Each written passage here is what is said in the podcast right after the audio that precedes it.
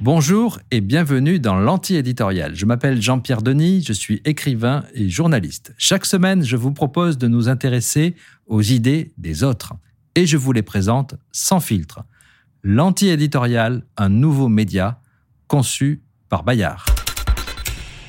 Dans le monde du handicap, une nouvelle génération de militants veut faire la révolution. Ils s'inspirent des batailles menées par les minorités sexuelles ou certains mouvements antiracistes et ils brandissent un concept, le validisme, un terme bien dans l'air du temps.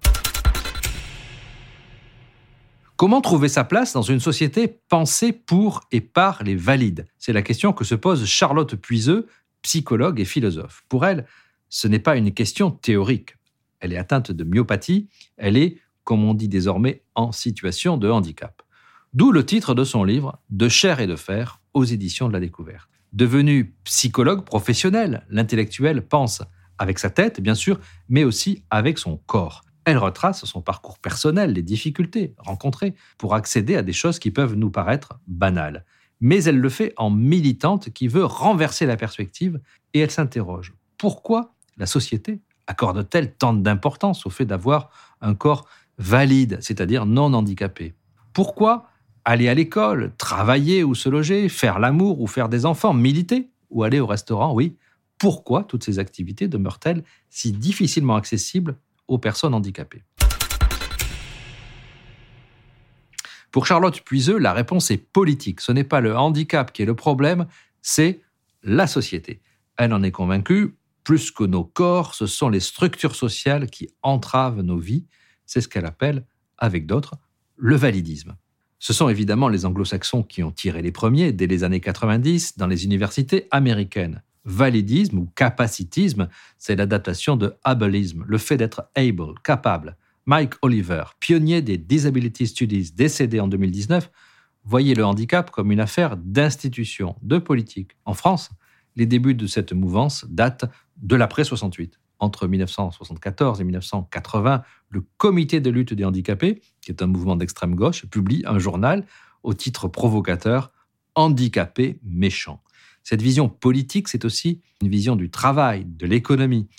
Dans le système productiviste, les êtres humains n'auraient de valeur que lorsqu'ils ont une force de travail complète. Les valeurs collectives défavoriseraient les personnes handicapées de manière systémique, car on définirait la norme sociale à partir des personnes dites valides. Pour Charlotte Puiseux, dans ce système, le handicap est perçu comme une erreur, une défaillance, une infériorité. Il resterait vu par la société essentiellement à travers un prisme médical, un corps défaillant à guérir ou à soigner qu'il faut tenter de conformer à la norme en le rendant le plus valide possible. Au contraire, elle invite à le voir plutôt comme une conséquence des événements de la vie ou de la diversité au sein de l'humanité.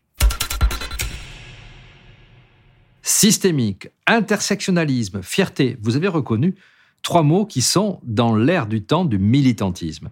Et ils sont au cœur de notre sujet. En effet, les anti-validistes raisonnent en termes de discrimination subie. Les critiques diraient de victimisation plus que de participation. Les discriminations ne seraient pas liées à de mauvaises actions d'individus distincts, ni à des aménagements que l'on pourrait négocier. Elles forment un tout, elles sont systémiques. Deuxième élément, l'intersectionnalité. Charlotte Puiseux s'inscrit dans la théorie de l'intersectionnalité des luttes, autrement dit, la convergence, la cohérence, l'alliance des minorités discriminées. Pour faire simple, antiracisme, militantisme LGBT, féminisme et lutte contre le validisme même combat. Troisième élément, la fierté. Le vécu des personnes handicapées fait qu'elles ont souvent une honte intériorisée, une peur de déranger, le sentiment de devoir éprouver de la gratitude envers les personnes qui les aident. En prenant l'exemple de la marche des fiertés LGBT, la Pride, la psychologue invite à un retournement. Les personnes handicapées doivent revendiquer fièrement leur identité et se réapproprier leur corps, qui ne sont pas que des objets médicalisés et cela a des conséquences. Dans son livre, elle dénonce un système de gestion du handicap en France qui serait lié à la charité. La levée de fonds, la recherche médicale, l'aide aux personnes sont déléguées à des associations, et ce depuis le Moyen Âge, où les institutions chrétiennes géraient les pauvres, les fous et les handicapés. Cette gestion est associée à une forme de validisme bienveillant dont le Téléthon serait le symbole. Alors qu'elle en a été la tête d'affiche quand elle avait 5 ans, la chercheuse juge l'événement misérabiliste et basé sur un modèle caritatif qui dépolitise le handicap. Le validisme bienveillant se ressent également dans la façon dont les valides parlent des personnes handicapées. La presse, notamment, les présente comme des sources d'inspiration, des personnes au destin tragique ou au courage extraordinaire. Exemple typique, celles qui réalisent des exploits sportifs comme aux Jeux paralympiques. La logique est que si certaines y sont arrivées, toutes peuvent le faire, et si d'autres n'y arrivent pas, c'est qu'elles ne veulent pas vraiment. Vous vous en doutez, le validisme, outil militant, ne fait pas consensus. La ministre chargée du handicap, Sophie Cluzel, s'est opposée à plusieurs reprises à l'analyse du handicap sous ce prisme. C'est un mot que je ne connais pas et qui, à mon sens, n'a pas lieu d'être. Arrêtons d'opposer les valides et les personnes handicapées, ça ne fait que cristalliser les dysfonctionnements. Du côté des grosses associations mises en cause euh, par la théorie du validisme, même attitude. Patrice Tripoteau, directeur général adjoint d'APF France Handicap, qui revendique 20 000 adhérents, juge cette affirmation victimaire et regrette qu'elle essentialise les personnes. Pour lui, on peut être en situation de handicap par moment et ne pas l'être en d'autres circonstances.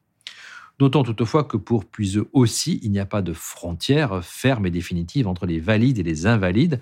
La philosophe pense le handicap comme un continuum. Accident, maladie, grossesse difficile, vieillesse. Toute personne dite valide peut devenir invalide un jour ou toujours. Enfin, un auteur canadien, Patrick Fougerolas, propose une version moins polémique, moins clivante. Il est d'accord pour constater que le regard social dominant est construit sur la valorisation du corps sain, fonctionnel, et aussi sur la capacité et la performance comme clé de la réussite sociale et du bien-être, mais l'enjeu pour lui est plutôt que toute la société, valide et non valide, prenne en compte la vulnérabilité de l'existence humaine. Le combat contre le validisme vous semble-t-il juste? Euh, Vous en débattez, nous en discutons maintenant sur l'antiéditorial.fr.